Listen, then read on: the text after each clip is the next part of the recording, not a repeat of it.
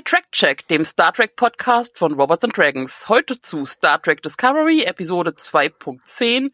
Der rote Engel ist da. Äh, leider kam es zu einem kleinen Zwischenfall in Andes Keller, wo Stefan zwischen den Aufnahmen eigentlich sicher, nennen wir es mal, wohnt. Eigentlich. Äh, doch nun ist ein Sack Streusalz umgefallen, in dem sich anscheinend ein Zeitkristall befand. So wissen wir zwar, wo die beiden zuletzt gesehen wurden, aber nicht wann. Äh, Johannes und ich halten die Stellung und finden im Laufe der Woche bestimmt auch noch den richtigen Köder für die Mausefalle, damit wir nächstes Mal auch wieder zu dritt sind. Ähm, ja, nachdem wir von der Talos-Folge eigentlich sehr begeistert waren und danach dann auch von Projekt Daedalus, zumindest beim Gucken, sie ganz nett fanden, hat mich der rote Engel eher ziemlich geärgert. Aber, also zumindest jetzt mit dem Wochenende dazwischen, wir nehmen diesmal am Montagmorgen auf, bin ich doch ein bisschen milder gestimmt. Wobei trotzdem als Vorwarnung, also jeder, der es nicht leiden kann, wenn man an Star Trek Discovery rumkritisiert und, und, und auch, äh, auch mal sehr negativ wird, der sollte sich vielleicht was anderes anhören. Heute habe ich so im Gefühl, oder Johannes? Aber ich glaube, das haben wir schon etabliert, Nele, oder? Wir sind der Nörgel-Podcast. Äh Zugegeben dafür, dass wir die letzte Folge gar nicht so schlimm fanden, haben wir ziemlich viel genörgelt dann im Podcast selber, aber doch ja doch ein positives Fazit gezogen, aber bei Talos waren wir doch auch sehr positiv und also es ist jetzt ist, es ist, also wir, wir sind doch offen dafür. Es ist jetzt gar nicht so, als würden wir immer nörgeln. Genau, also ich glaube, ich finde ich finde das auch gar nicht so schlimm. Ich meine, ich sage ja immer, wir betrachten das ganze ja mit einem kritischen Auge, äh, auch einfach aus Liebe oder Zuneigung, weil wir Star Trek an sich ja mögen und es deswegen uns diese kleinen Schnitzer halt viel eher auffallen. Jeder äh, da draußen, der großer Star Trek-Fan ist, der kennt das Ganze. Ähm, wir betrachten das Ganze also mit den Augen äh, von Kritikern und oder Kritikerinnen und deswegen äh, fallen uns diese Sachen natürlich eher auf, was aber dann nicht heißt, dass alles schlecht ist. Also ganz im Gegenteil, ich sehe das ja ähnlich wie du, diese Folge hat mich auch erstmal ein bisschen ratlos da stehen lassen,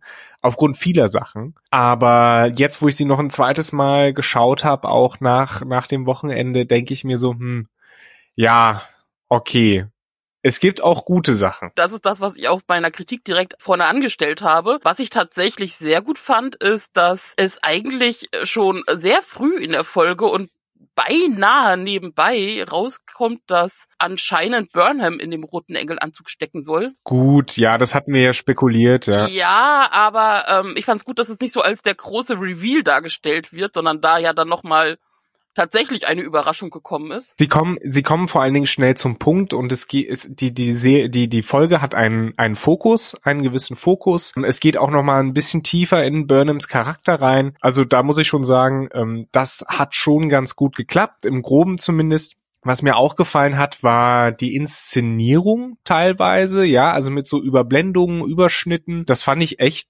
hübsch gemacht einfach. Ja, das muss ich auch sagen. Also die Regie war durchaus, also die fand ich durchaus gut im Rahmen der Möglichkeiten. Es tut mir so schrecklich leid, weil es sind tatsächlich die beiden Drehbuchschreiber namens Anthony Marinville und Chris Silvestri sind Neulinge. Also die sind zwar schon lange in äh, als Produktionscrew irgendwie dabei, sowohl bei Discovery als auch vorher bei Hannibal, so als äh, Assistant Writer. Aber das ist so das erste Mal, dass die beiden ein Drehbuch schreiben, wirklich für eine eigenständige Folge. Und ha, ja, aber ich, ich weiß ich weiß halt nicht, ob es an der Begabung der Schreibenden liegt oder einfach daran, dass diese Folge sehr undankbar ist, ja. was äh, was die Inhalte angeht. Also ich kann mir schon vorstellen, dass man gesagt hat, okay, das wird eine schwierige Folge zu schreiben, weil wir da ganz viele Entwicklungen und Informationen reinpacken müssen und deswegen geben wir das mal als so Beweis, näher als Test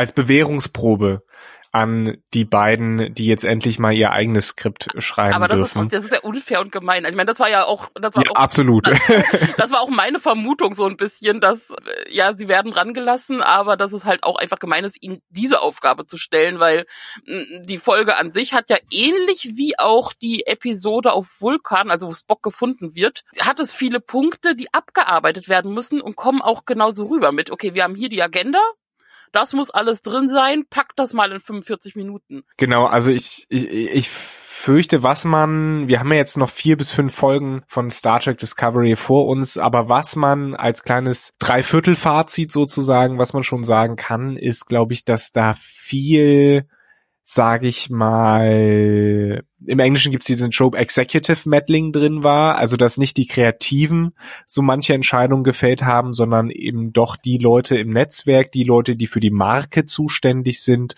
Und ja, ich glaube, das merkt man einfach, dass bestimmte Checkboxen da ausgefüllt werden mussten. Da wurde, musste ein Häkchen dran gemacht werden. Das haben wir drin, das haben wir drin, das müssen wir drin haben. Und dann nebenbei erzählt noch eine schöne Geschichte. Und ich glaube, da stolpert die zweite Staffel Discovery schon so ein bisschen drüber, zumindest bis jetzt. Aber wo du gerade nochmal gesagt hast, wir haben noch vier Episoden. Tatsächlich hätte für mich auch, also auch so, soweit ich, dann hätte ich sie noch mehr kritisiert, aber trotzdem, so ein bisschen hatte das auch was von der Finalepisode mit hier, es kommt der große Reveal, die Mutter ist der rote Engel. Tada! Das hätte so ein Mid-Season-Finale-Dingsbums sein können, ja. ähnlich wie in der ersten Staffel mit Oh, wir sind im Spiegeluniversum. Erinnert doch nicht daran. Wollen wir bei Spiegeluniversum? Ich meine, lass uns das mal direkt aus dem Weg räumen. Was zur Hölle geht mit Giorgio? Also mal abgesehen von diesem 80er Jahre Domina, Dominaniten-Outfit, was mich ohne Scheiß am Anfang der Episode wirklich ein bisschen sehr abgelenkt hat. Also es war so ein, ich kann gar nicht, was, was, was geht gerade, warum Nieten, wieso rede ich über was anderes? Lass uns darüber reden, warum Giorgio dieses Nieten-Outfit hat. Vor allem, ich frage mich, gibt es da keine Regulationen, gibt es keine Uniformvorschriften? Darf Sektion 31 wirklich alles? Anscheinend. Und vor allem hat ja noch nicht mal Sektion 31 dann in sich geschlossen irgendwie ein, also außer sie müssen irgendwie schwarz sein. Aber nun. Ja, Leland hat da seine Motorrad Motorradjacke. Also ich meine, sie besetzen Sektion 31 ja schon mit Bösewicht auf Evil Bösewicht Charakteren, weil Alan van Sprang, ich meine, ich mag ihn als Schauspieler, aber ich kenne ihn auch hauptsächlich aus so Bösewicht Rollen und er spielt halt auch einfach einen Alan van Sprang Charakter in Leland und das ist so Okay. Ja, das ist halt leider ein bisschen, bisschen Typecasting und ich würde mir eigentlich wünschen, dass auch Leland so sein seine Möglichkeit kommt, sich zu sühnen, ja, oder seine Sünden zu sühnen, müssen wir mal schauen. Er. Er hat ja was ins Auge bekommen. Ja, also ob entweder war es jetzt so eine Gehirn ausgeschaltet oder einfach nur Auge weg oder er ist tot. Wobei, wobei ich frage mich in dieser Szene, die kommt jetzt ganz am Ende, wir greifen da jetzt natürlich ein bisschen vor, aber wo wir bei 631 sind, sind wir ja auch bei Control und wenn dieser Computer ganz kurz ausfällt und dann dieses, diese Sprachanalyse Dingsbums kommt und dann Leland äh, was ins Auge bekommt, da denke ich mir, wenn man, wenn man halt in diesem Bereich arbeitet, ist man da nicht super paranoid und misstrauisch? Ja, und und wenn der Computer plötzlich so ausfällt, sagt man dann nicht, okay, okay, Moment, hier ist irgendwas in, nicht in Ordnung, sondern, okay, machen wir einfach weiter. Pff, aua! Warum hat das Ding überhaupt so eine Funktion? Ich meine, auch wenn es Sektion 31 ist, aber, au! Ja, so, so funktionieren ihre Scanner nicht.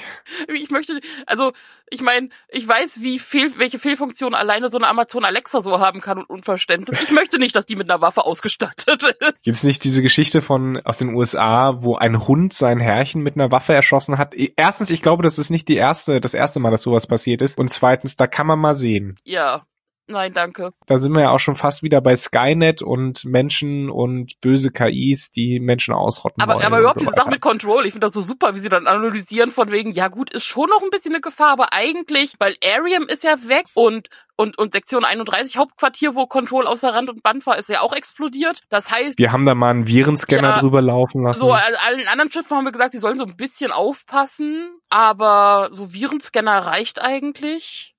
Ich meine, abgesehen davon, dass wahrscheinlich auch die ganze Discovery infiziert ist und bei Area mir da eh schon Dinge getan hat. Und Eben, also da, da müsste man quasi den kompletten Computer nochmal neu, neu installieren, mal schön Windows 2256 neu aufsetzen. Have to try turning off and on again. Aber. Aber äh, wahrscheinlich läuft das auf Linux, sorry. Natürlich. Obwohl, man weiß es nicht. Mal gucken. Nee, nee, nee. Läuft die Enterprise auf Linux? Ja, schon, weil äh, Linux ist doch dieses äh, konzernunabhängige Open Source Ding. Das passt mehr zur, zur Sternflotte. Genau, Linux ist ein äh, Derivat, glaube ich, von Unix. Oh man, verbessere mich hier. Äh, das als freies Betriebssystem konzipiert wurde. Geht zurück auf, ich glaube, Linus Torvalds, ähm, einen schwedischen Entwickler und hat ganz viele äh, Derivate, Linux Mint, Linux Ubuntu, Linux Red Hat und so weiter weiter. Ist ein bisschen fummeliger als Windows, bietet aber beispielsweise mit Linux Mint eine sehr Windows-ähnliche Oberfläche. Wir sind nicht von denen bezahlt. Ich habe mich noch nicht damit beschäftigt, aber ich träume immer davon, mal meinen Laptop mit Linux hochzuziehen. Hashtag not, not sponsored. Wie auch, die verdienen ja auch damit nichts. Das ist ja quelloffen Deswegen, alles. also ich finde, also, also wenn, also die Discovery View fliegt wenn dann auf, auf, auf Linux. Space Linux. Space Linux. Aber, ja, wo wir bei so Computerdingen sind, Arium. Also ihre Erinnerungen wurden gelöscht, was gerade wenn man jetzt noch aus der letzten Folge im Kopf hat, dass sie das ja, wie besonders das für sie war. Aber es macht natürlich auch Sinn, weil sie ist tot und wenn man tot ist, dann vermutlich löschen sich die Daten von einem. Aber ich finde das auch wieder so eine metaphysische Fragestellung, ne?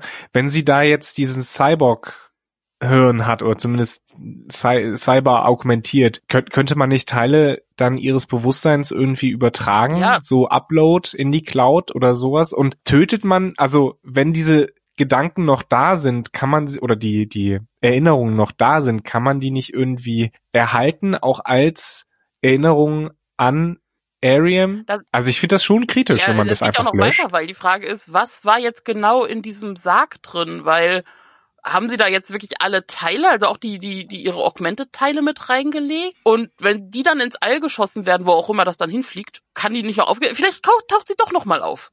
In irgendeiner Form.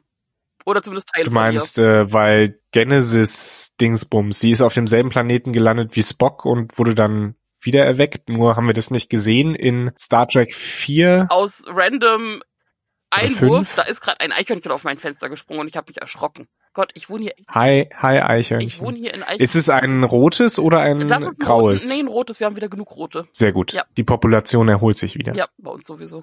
Wir sind Eichhörnchen-Country. Ja, okay, wir waren bei Area. Aber ich meine, die, Ein- Aber die, Eingangs ich muss sagen, die Eingangsszene an sich, ich stehe eigentlich total auf so Massenansammlungs-Hangar-Reden. Also schon bei Battlestar Galactica fand ich die immer sehr toll und generell, also große Ansammlungen in Hangars, wo dann geredet wird, muss nicht unbedingt ein Todesfall sein, aber finde ich super. Aber da kam dann nochmal so extrem rüber, was wir auch letztes Mal bemängelt haben, dass zwar dann innerhalb der Folge funktioniert hat, weil da der Aufbau gut war, dass man dann am Ende dann durchaus mit Ariam mitgefühlt hat oder um Ariam getrauert hat.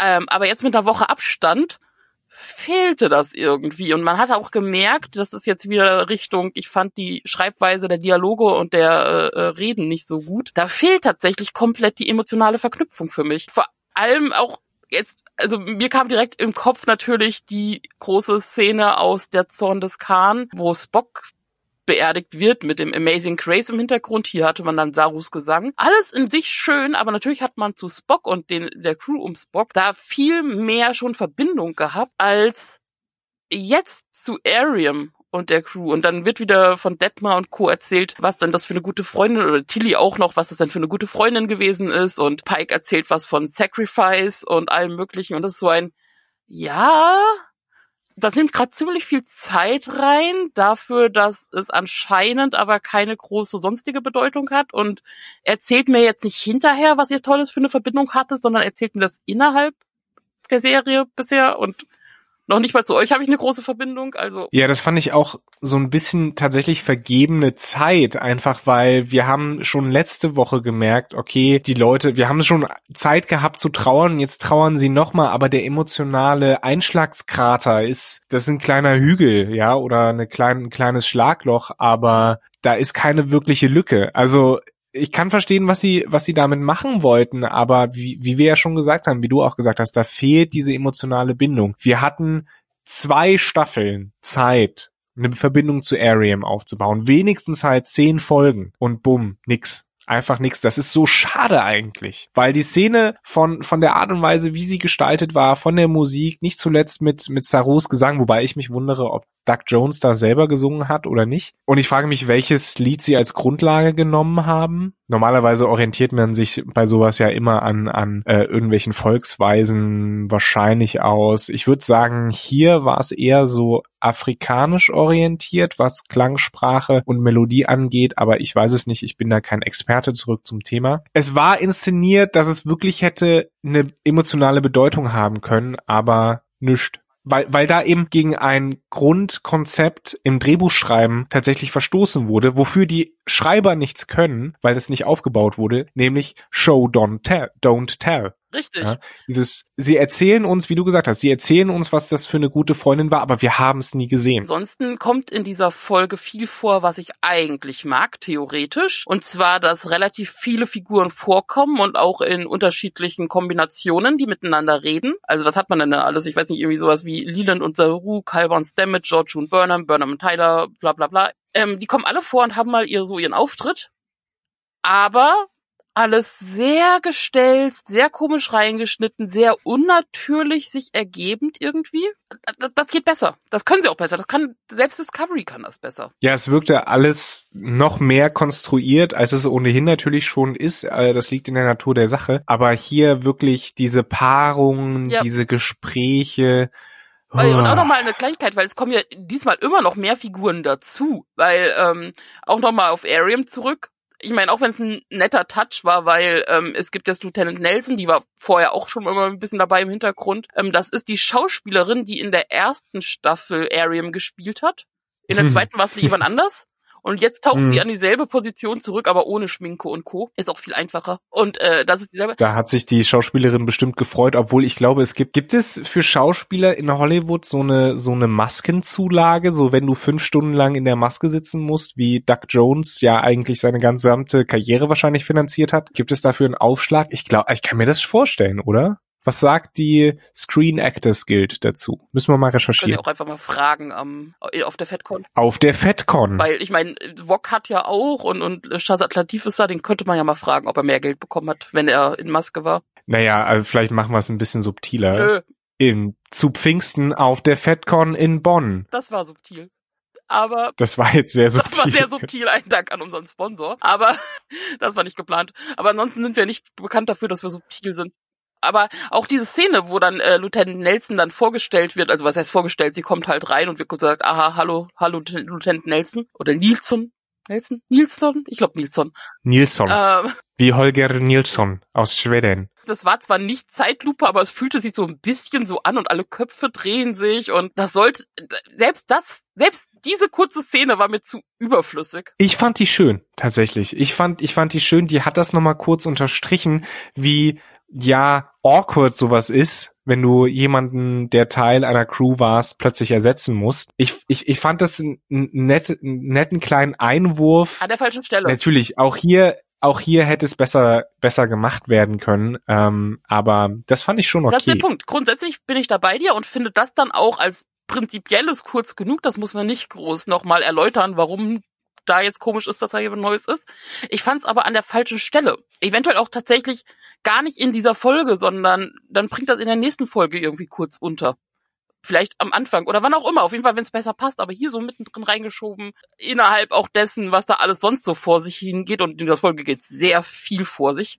Nee, das, das passte mir irgendwie nicht. Da gebe ich dir recht. Ich glaube, die gesamte Discovery, das haben wir ja schon mal gesagt, könnte mal so eine Gruppentherapie brauchen. Gut, dass Admiral Cornwall an Bord ist, die ja früher mal Therapeutin war. Deswegen ist auch Kalber bei ihr, Dr. Hugh Kalber, ich sag mal, in der kürzesten Therapiesitzung der Galaxis. Naja, also beweg dich an der frischen Luft und gesunde Ernährung. Und ab und zu mal so ein bisschen Sport vielleicht. Ja. Hampelmänner. Das hilft. Und ansonsten bist, bist du halt ein neuer Charakter und geh deinen neuen Weg. Und das hilft dir dann. Und dann sagt der Dr. Kalber auch Danke, das hat mir sehr geholfen. Ja, aber, aber so nach, nach zwei Minuten. Ich meine, es war wirklich ein, ein, ein fieses Phrasendreschen. Ich war noch nicht bei einer Therapie, aber ich stelle mir das irgendwie ein bisschen anders vor. Ja, das ist anders. Also, äh, also die brauchen generell mehr Counselor. Und äh, so muss man sagen, Cornwall hat ja wahrscheinlich Gründe, warum sie nicht mehr als Therapeutin aktiv ist, weil sie halt aufgestiegen ist und ist vielleicht ein bisschen aus dem Training oder so. Weil ansonsten hat man bei ihr jetzt im Vorhinein in ihrem äh, Wirken jetzt auch nicht so mitbekommen, dass da so mega Therapeutenerfahrung dahinter steckt. Naja, sie hat ja mit Lorca geredet und äh, wenn wir uns an die erste Staffel erinnern, also da schimmerte ein bisschen was durch. Das fand ich auch tatsächlich nicht schlecht. Ja, aber das war doch mehr so auf Freundschaftsebene. Ja, und ich meine, sie hat ja mit ihm auch gepennt. Also das war. Das tut man als Therapeutin in der soll ich sagen, nicht, nicht sehr professionell. aber äh, hier hier in dieser in diesem Moment war das war, hätte ich mir eher einen gewünscht von ja äh, Dr. Kalber ich möchte Ihnen gerne helfen ich bin hier aber gerade mitten am Arbeiten und vielleicht ist gerade nicht der perfekte Augenblick wenn wir kurz davor sind ein intergalaktisches zeitreisendes Wesen zu fangen deswegen Vielleicht morgen, dann habe ich auch Zeit. Das mit Kalber war sowieso so nach. Also in äh, in, in den Kommentaren wurde ich dann zwar berichtigt im Sinne von, dass Pike Kalber direkt angefordert hat, weil ansonsten ist es ja so, dass Kalber noch nicht wieder seinen Offiziersstatus aktiv hat und ja auch in äh, sehr interessanten zivilen Klamotten rumläuft. Also interessant im Sinne von immer so ein bisschen aufgeknöpft und ja. Naja, der kann halt ein bisschen was zeigen, lockerer. anders als wir, weißt du? Ja, ja, bisschen lockerer rumlaufen und in schwarz statt in weiß wie sich's gehört für einen Mediziner irgendwie auch in. Ja, aber man muss das ja auch visuell unterstreichen, Richtig. ne? Einfach, dass er jetzt ein neuer, neuer Mensch ist. Aber trotzdem ist, ist er gerade jetzt, äh, äh wenn es um so eine hochrangig prekäre Situation geht, ist er vorzuziehen gegenüber Dr. Pollard und anderen fähigen Leuten, die in ihrem Offiziersstatus sind und wissen, wer sie sind und nicht gerade von den Toten zurückgekehrt sind. Vor allem, weil Pike Kalper ja gar nicht wirklich kennt als Mediziner. Also Pike ist ja auf die Discovery gekommen, da war Kalber noch tot. Eben, also da finde ich finde ich es auch schade, dass man da so ein bisschen auch dramatisches Potenzial verschenkt, indem man wirklich vielleicht so einen kleinen Zwist zwischen Pollard und Kalber oder deren Zusammenarbeit vielleicht zeigt, vielleicht auch irgendwie hätte das würde jetzt eine ganze Folge füllen, ne? Aber warum nicht eine kleine Grippeepidemie irgendwie starten oder irgendeine außerirdische Krankheit oder sowas, die eine Erklärung dafür liefert, warum Kalber als Zivilist auf diesem Schiff ähm, plötzlich seine professionelle Lücke oder seinen professionellen Beruf da ausfüllen soll. Also da war mir wahrscheinlich, das war wahrscheinlich einfach so eine Vertragssache. Wir brauchen, wir brauchen wieder den Schauspieler, den wir engagiert Aber als haben. Kurzer Einschub auch, das war ähnlich bei Stamets in dieser Folge. Ich meine, natürlich ist er genial und natürlich ist er ein Ingenieur und kann bestimmt alles Mögliche. Aber ähm, ja trotzdem meistens eher Richtung Bioengineering. Bei den ganzen wurde wurde nicht auch ganz gesagt, dass er eigentlich eben Xenobiologe ja, genau. ist und sich um die um die Pilze genau. kümmert, ja. Und äh, bei dieser Mausefalle, die sie aufbauen, ist das ja doch eher deutlich Tech, also andere Technik, wo ich in dem Falle gerade, wenn das so zusammengeschustert schnell wird, mir eher Jet Reno vorstellen kann, die ja eigentlich immer noch an Bord ist, theoretisch, auch wenn wir sie nicht mehr sehen, aber wann soll sie ausgestiegen ja, sein? Ja, genauso theoretisch wie immer noch die Nummer eins an Bord ja, ist. Und, und auch Stamets ja nach wie vor nicht Chefingenieur ist, soweit ich weiß. Das heißt, da muss ja immer noch irgendjemand sein, den man eher dann noch mit zusätzlich an Bord holt, aber anscheinend wollte man keinen zusätzlichen Schauspieler bezahlen oder Stamets muss mindestens nochmal vorkommen oder so. Was ja dann auch nochmal zusammenbringt, weil dann treffen ja auch Stamets und Kalber unmittelbar aufeinander, wo wir wieder eine wunderbare Georgiou-Szene haben.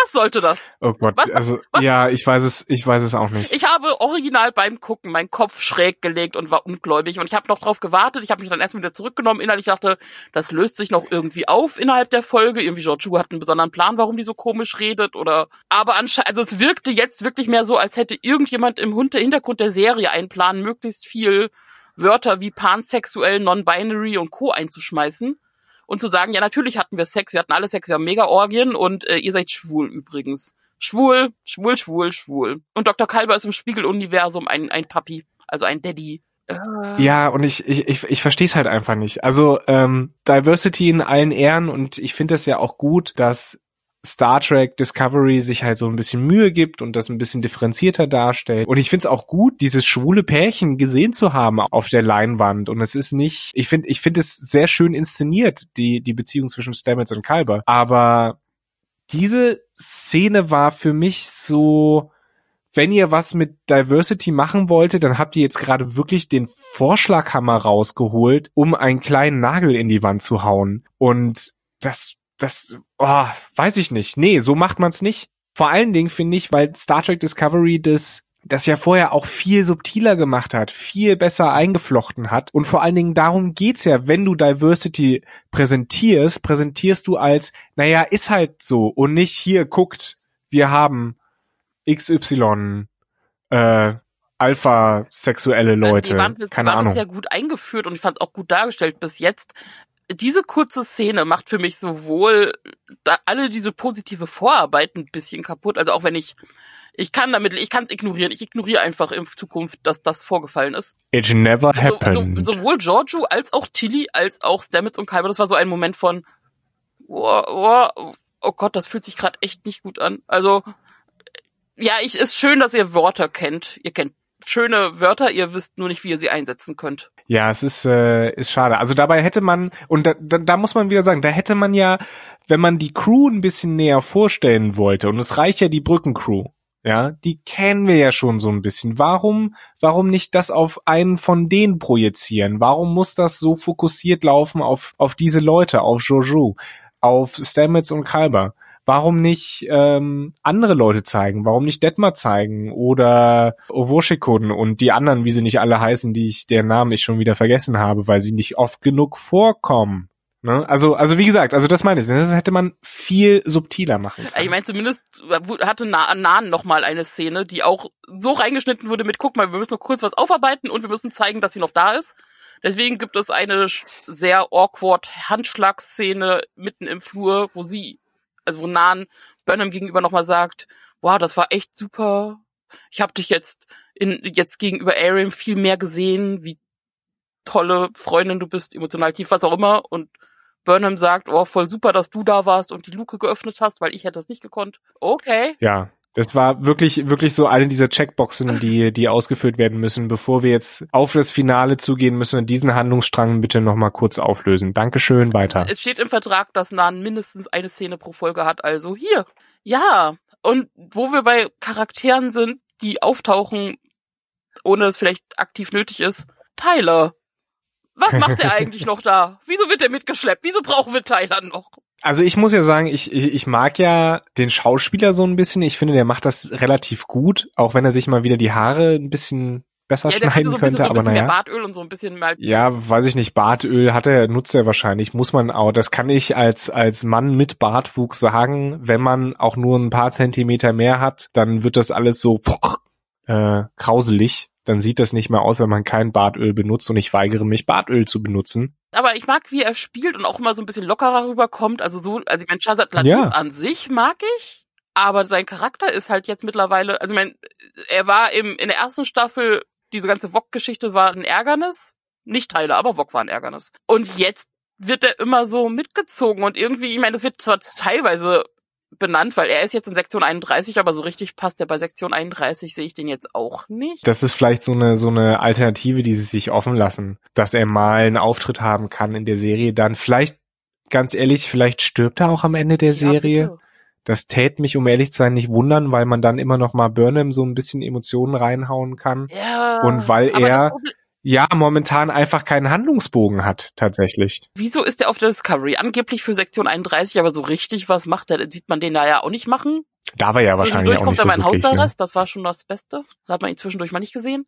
Anscheinend hat er wieder voll die Gefühle, also Burnham auch wieder voll die Gefühle für ihn nach wie vor. Also ich meine, das wurde zwar gesagt zwar zwischendurch, dass sie nie wirklich weg waren, aber so richtig gesehen die Entwicklung, wie die wieder zueinander gefunden, hat man ja auch nicht. Und auf einmal kommt jetzt so ein wunderschöner, nicht wunderschöner Star Wars Moment, wo irgendwie anscheinend ja Tyler nochmal Burnham per Mikrofon anspricht und Burnham nur sagt, ich weiß. Ja, man, man, man weiß nicht was, aber, aber es ist, es illustriert ganz schön, dass die beiden ein, ein, eine Verbindung haben. Und das finde ich kommt auch in der Szene vorher raus, wo sie eben bei, bei Tyler steht und sich nochmal entschuldigt, dass sie ihn angefahren hat, weil, weil sie ihm vorgeworfen hat, eben von, von Lelands Eltern Verschwörungsdingsbums zu wissen.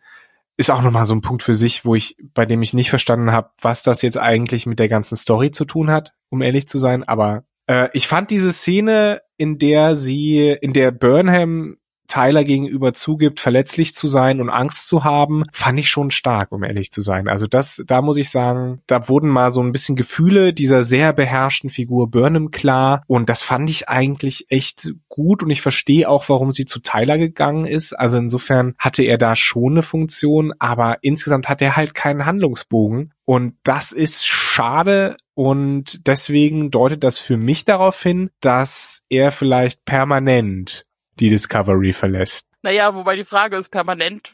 Momentan hat noch keiner so richtig permanent verlassen. Ja, also prinzipiell stimme ich dir zu, dass ich die Szene an sich auch schön fand, aber es bleibt halt auch dabei, dass die ganze Hinführung bis jetzt dadurch, dass Tyler nicht so richtig was zu tun bekommen hat und auch zwischen Tyler und Burnham jetzt nicht so dramatisch viel zwischendurch gelaufen ist. Naja, also wenn ich mich, wenn ich mich an den Anfang der zweiten Staffel zurückerinnere, die beiden hatten ja eine Konversation von Kronosch aus zur Discovery, diese, dieses Holo-Gespräch, und da hat man halt schon gemerkt, dass da eine gewisse Spannung ist, dass da immer noch ein Interesse gegeneinander ist. Also für mich macht das schon so ein bisschen Sinn.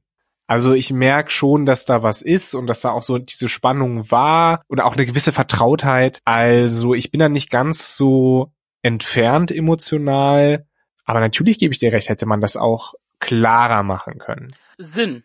Auf jeden Fall macht die Burnham-Tyler-Sache deutlich mehr Sinn als die ganze rote Engel-Mausefallen-Geschichte. Oh. Also fangen wir erstmal bei Leland wieder an, weil da waren wir ja gerade schon mal.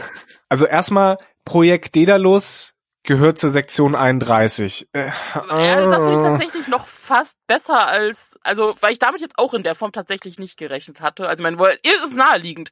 Also, ich tatsächlich frage ich mich gerade, warum ich nicht damit gerechnet habe, weil Sektion 31 ist die ganze Zeit da und das, dann kriegen die auch noch mal schön was und es hat nichts mit irgendwie Zukunft zu tun, also dass es was von außen, von der Zukunft eingegebenes ist. Also, dass die diese technischen Möglichkeiten haben, das ist so dieses, okay. Genau, das ist, das ist so mein Ding, so, kann man einfach so im Bereich Zeitreise forschen im 23. Jahrhundert? Ist das so ein Casual, ach, ich bin Professor für Zeitreisen am MIT, Exzellenzcluster, Uni Kaiserslautern, ja, wir gucken da mal so kleine schwarze Löcher und dann fliegen wir da rein, rum kommen fünf Minuten später raus. Hä?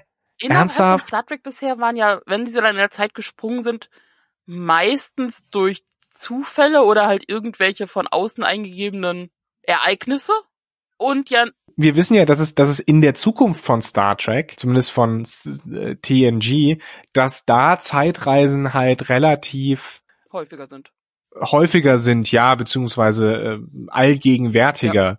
Nur jetzt sind wir halt noch überhaupt gar nicht da. In der Klassikserie ist man ja auch in der Zeit gesprungen, wo man dann auf der Erde gelandet ist in den 60er Jahren, 70er Jahren, wo man die Wale gerettet hat.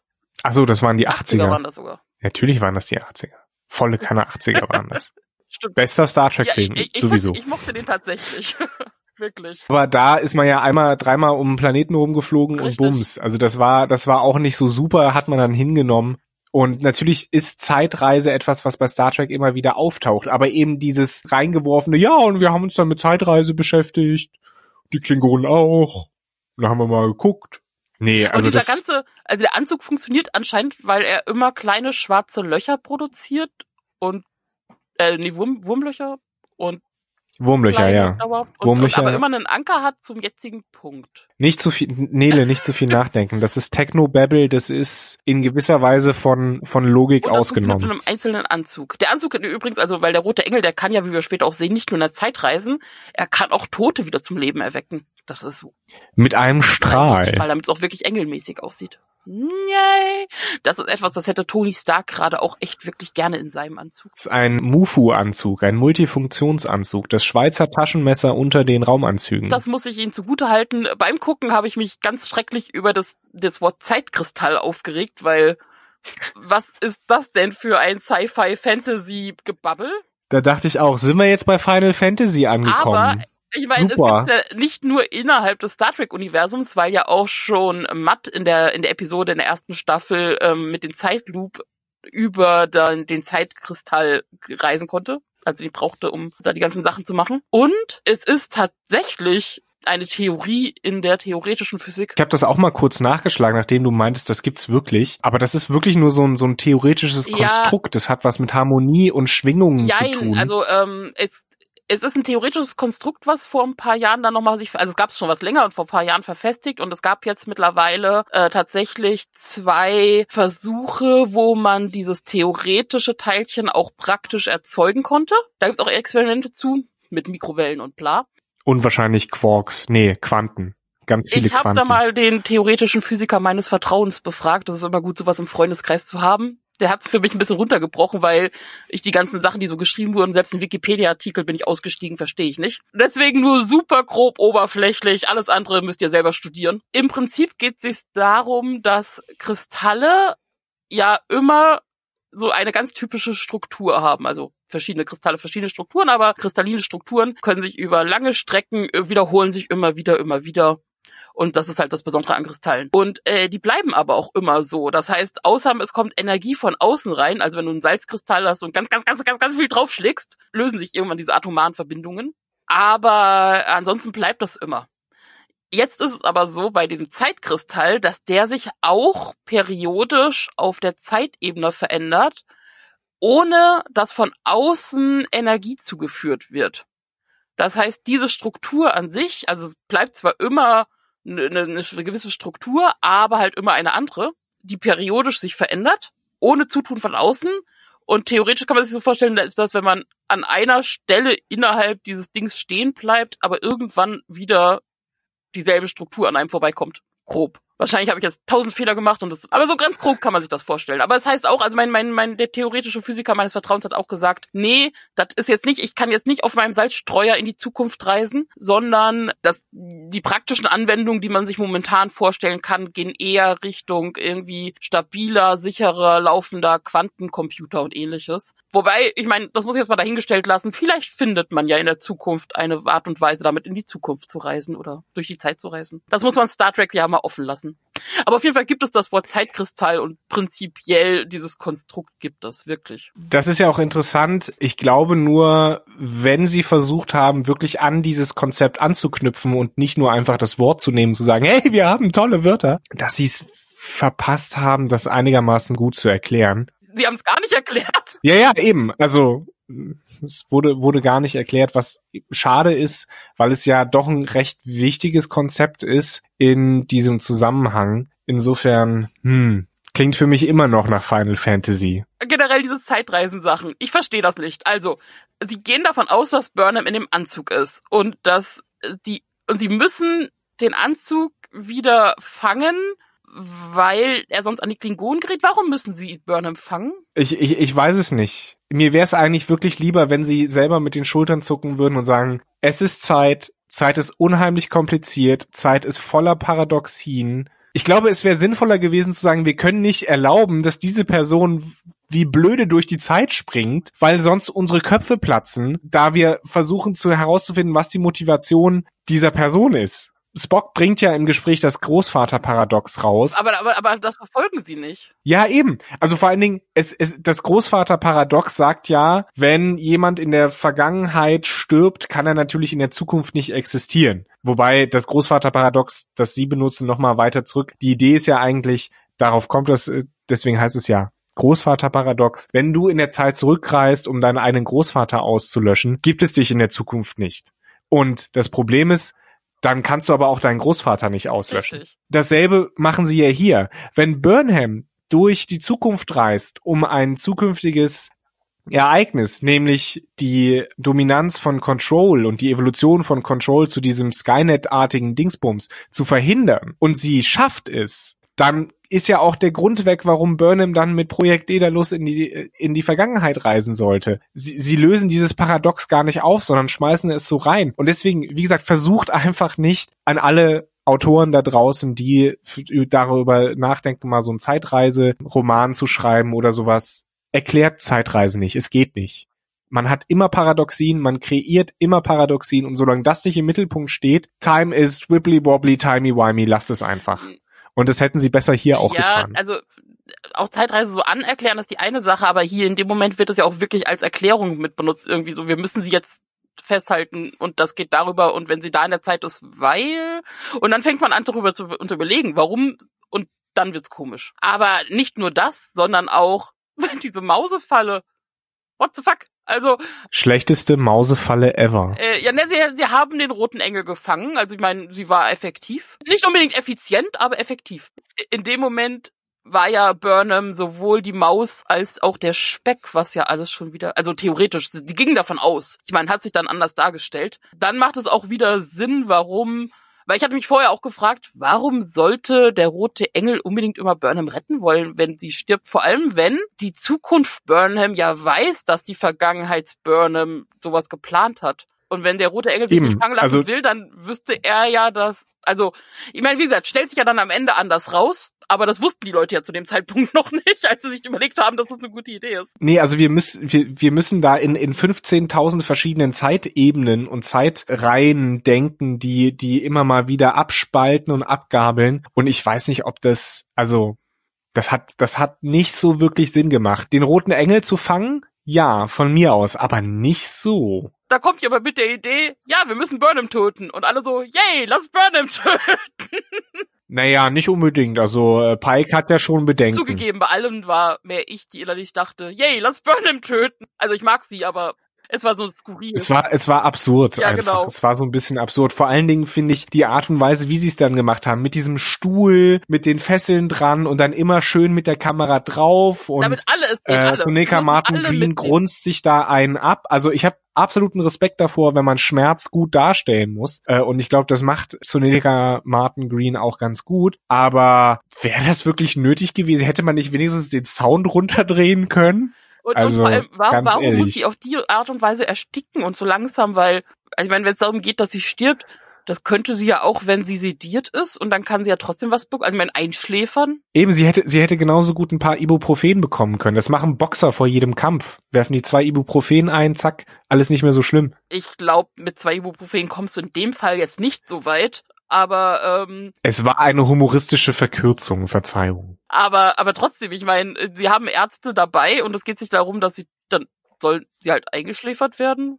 Geht ja natürlich auch darum, dass wiederbelebt werden kann, aber auch das ist ja medizinisch dann möglich im gewissen Rahmen. Ja, vor allen Dingen mit den, mit den Möglichkeiten, die die Discovery bzw. das Star Trek Universum bietet. Also ich erinnere mal noch mal daran, dass Burnham in der ersten Staffel von kosmischer Strahlung verbrannt wurde und dann genetisch einfach quasi wieder repariert wurde. ja. Darf man nicht vergessen. Ich glaube, Staffel, äh, Folge zwei ist das, Ich, glaube ich ich. dafür, dass es darum jetzt in dem Fall wirklich darum geht, ich meine, auch wenn mit Option auf Rettung, aber eigentlich geht es darum, wir töten jetzt hier einen unserer, unserer Crewmitglieder. Das geht erstaunlich schnell, dass sie alle zustimmen. Also auch wenn da zwischendurch Bedenken geäußert werden, aber im Großen und Ganzen, da wird keine Zeit damit verschwendet, irgendwie vielleicht doch sich noch eine andere Möglichkeit zu überlegen, den roten Engel zu fangen oder zu verfolgen. Weißt du warum? Weil das alternativlos ist. Natürlich. Es gibt keine Alternative, Burnham muss leiden und im Fokus stehen. Darüber gab es aber auch nochmal schöne Spock-Szenen. Also er darf schon wieder offiziellen Anweisungen und auch direkten Captain-Order widersetzen. Das macht er jetzt zum wiederholten Male. ist ein kleiner Rebell, dieser Das Spock. zieht sich aber auch ein bisschen durch die Geschichte von Spock, auch später noch. Ich meine, das ist okay. Ich glaube, kein anderer käme damit so durch. Aber Spock darf das irgendwie. Ich meine, er hatte in dem Fall jetzt auch anscheinend recht, aber trotzdem, Aber ich fand, ich fand schön, also wir haben auch in der Szene äh, nach dieser Konfrontation mit mit Leland zwischen äh, Burnham und Leland haben wir eine Szene zwischen Burnham und Spock und da fand ich äh, kommt wieder so ein bisschen diese doch im Grunde liebevolle Beziehung Ja. zwischen Bruder und Schwester raus und das fand ich eigentlich ganz nett. ja, also ich muss auch sagen, die Szene an sich fand ich total nett, schön. Auch, man merkt auch, dass also ich, anscheinend auch die Schauspieler gut miteinander harmonieren. Der, der Anlass war ein bisschen okay, weil, ähm, also, Burnham möchte von Leland die Wahrheit wissen. Wird auch noch eingeleitet vorher, weil Saru hat zwar keine Ganglien mehr, aber er merkt trotzdem, okay, prinzipiell vertraue ich ihnen hiermit, aber sie verstecken trotzdem irgendwas. Das war dann schön die Einleitung für Burnham, um Leland mal so richtig zur Rede zu stellen. Hier, wenn ich schon möglicherweise draufgehen soll, muss ich die Wahrheit erfahren. Und auf einmal spuckt Leland auch Dinge aus. Also ohne besonders noch weiter überzeugt zu werden. Und vor allem, wenn ich schon jemanden konfrontiere und sage, er soll mir die Wahrheit sagen, das macht er nie wieder, weil danach wird er vermöbelt wie sonst was. Aber das ist das ist doch so ein typisches Hollywood Ding oder so, dann gebe ich dir erstmal auf die Fresse. Ja, Hauptsache es fließt Blut und wird gelitten und man darf jemanden verprügeln. Aber ich verstehe tatsächlich immer noch nicht so ganz, warum das jetzt so der Big Reveal war, dass Leland mittel- oder unmittelbar dafür verantwortlich ist, dass Burnhams Eltern gestorben sind und vor allen Dingen, warum Giorgio jetzt so einen großen Aufriss darum gemacht hat, weil das das große Geheimnis ist, weil das für mich keine Verbindung hat zu diesem ganzen Projekt Daedalus Ding, außer das offensichtliche, dass Burnhams Eltern dann da doch mit drin steckten. Naja, vor allem, weil Leland ja trotzdem nicht wirklich schuld ist in dem Sinne, weil nee. die Eltern haben ja freiwillig dran gearbeitet und waren anscheinend in dem Moment Forschungsteil von Sektion 31. Äh, und dass, dass sie irgendwo hinbeordert werden und weil sie irgendwie die Energie der Supernova brauchen und sowas. Ja gut, aber dafür kann Leland ja nicht direkt was. Nee, und auch dieses, warum haben sie meine Eltern nicht abgezogen? Ja, ich war jung und ehrgeizig. Äh, ja, hä? Ja, die Also- haben ja auch freiwillig gehandelt. Also ich meine, wahrscheinlich ist anzunehmen, vielleicht. Also es ist schon klar, dass Leland da irgendwie moralisch nicht ganz in Ordnung gehandelt hat. Das, das kann ich verstehen. Aber nochmal, warum, warum müssen wir das jetzt klären? Warum, Ja, erstens, warum jetzt? Na, wobei, ich meine, wann, wann nicht, weil vielleicht stirbt ja Burnham. ja, okay, aber, aber trotzdem. Ich sehe immer noch keine wirkliche, also bitte in den Kommentaren, klärt mich auf, ich lese das auch. Wobei auch die Frage ist, hat Burnham das wirklich gebraucht? Weil sie hat Ja. ja, im Prinzip die Sache mit ihren Eltern verarbeitet. Sie, die, sie ist ja nach, sie sind ja nach wie vor von Klingonen getötet worden. Eben. Also das ist ja, das, die ganze Erinnerung, die sie da hat und sowas, stimmt ja auch soweit alles. Ich meine, dass der Rahmen jetzt ein bisschen anders war, okay, aber das ist ja für die Trauerbearbeitung an sich jetzt gut. Ich weiß nicht. Naja, aber da wird sie ja noch ein bisschen dran zu knappern haben, denn wer steigt aus Projekt Dedalus aus? Mom! Mami, richtig. Mutti, wie wir im Osten Deutschlands sagen. Mutti ist wieder da.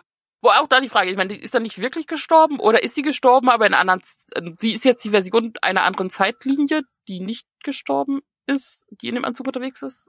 Ah ja, richtig. Äh, Ah, vielleicht ist okay. Burnham ihre eigene Mutter. Warte mal. Das ist nämlich die Frage, weil ja in Ariams Daten, die sie rausgezogen haben, haben sie ja dann vom Roten Engel dieses Profil da erstellt, was dann mit Burnham abgeglichen wurde. Und ja, ohne Frage ist Burnham auch mit diesem, wie, wie Kyber doch nochmal erklärt, irgendwie, das kann auch keine DNA-Kopie oder sowas sein, weil irgendwie ein Mensch im Leben da diverse Fehler hat und die kann man irgendwie so darüber nicht kopieren, sondern das muss man direkt abgleichen. Und ja, das stimmt soweit alles. Das heißt, hat Ariam jetzt eine Version gespeichert gehabt, wo Burnham der rote Engel ist, weil Burnham selber in den Anzug gestiegen ist? Oder what? Weil eine Mutter ist ja definitiv nicht komplett gleich wie die Tochter. Also ich meine, selbst Ja, eine vielleicht- Zwillinge sind nicht komplett gleich. Hat Burnham ja auch ihre Mutter gerettet und ist statt ihrer Mutter bei dem Klingonenüberfall gestorben. Und ihre Mutter ist jetzt dann der rote. Wir wissen es nicht. Es ist auf jeden Fall ein Twist, glaube ich, den niemand hat kommen sehen, so wirklich.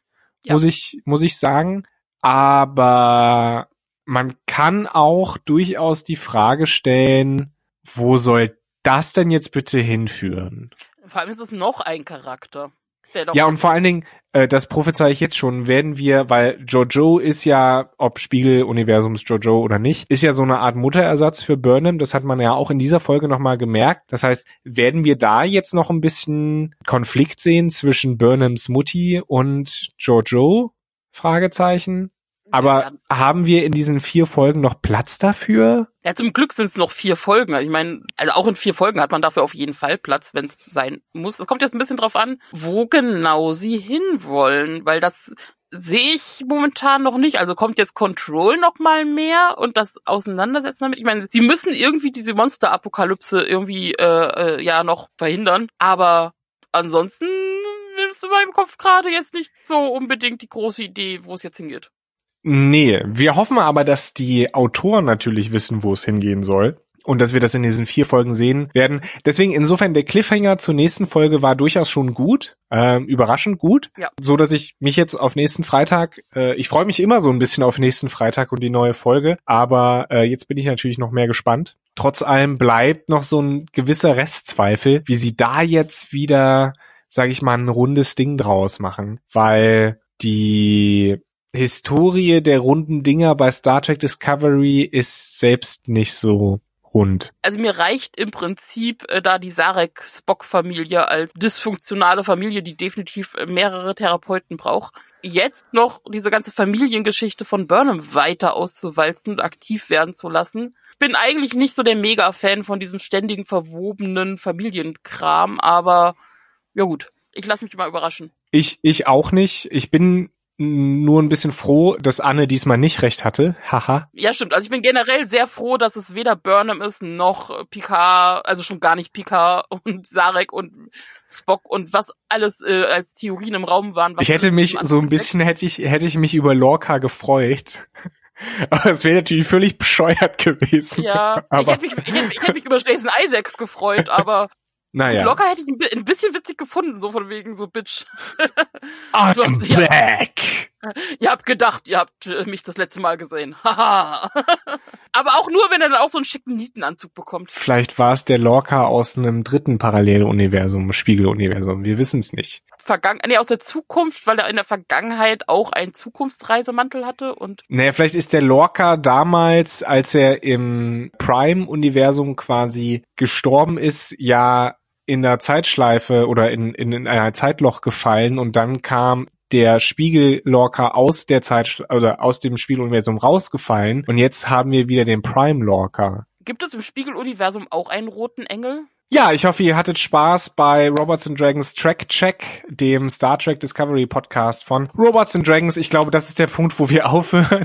Ja, aufhören sollten auch, weil das Spiegeluniversum nie ein gutes Thema ist, über das man reden sollte. Und ja, ich glaube, wir sind gespannt, Nele und ich äh, auf jeden Fall, Anne bestimmt auch, Stefan bestimmt auch. Wir hören uns einfach nächsten Montag wieder. Äh, wir Staffel, nein, wenn wir Folge 2.11 gesehen haben. Weißt du, wie die heißt zufällig? Nee, tatsächlich noch nicht. Also als ich das letzte Mal geguckt hatte, war noch nichts in der Episodenübersicht. Dann, oder wird das mit Sicherheit im Laufe der Woche noch dieses Geheimnis gelüftet werden? Ich habe jetzt mal schnell googeln können. Die nächste Episode heißt Perpetual Infinity, also immer wiederkehrende Unendlichkeit. Dann wünsche ich uns allen Ja, viel Glück.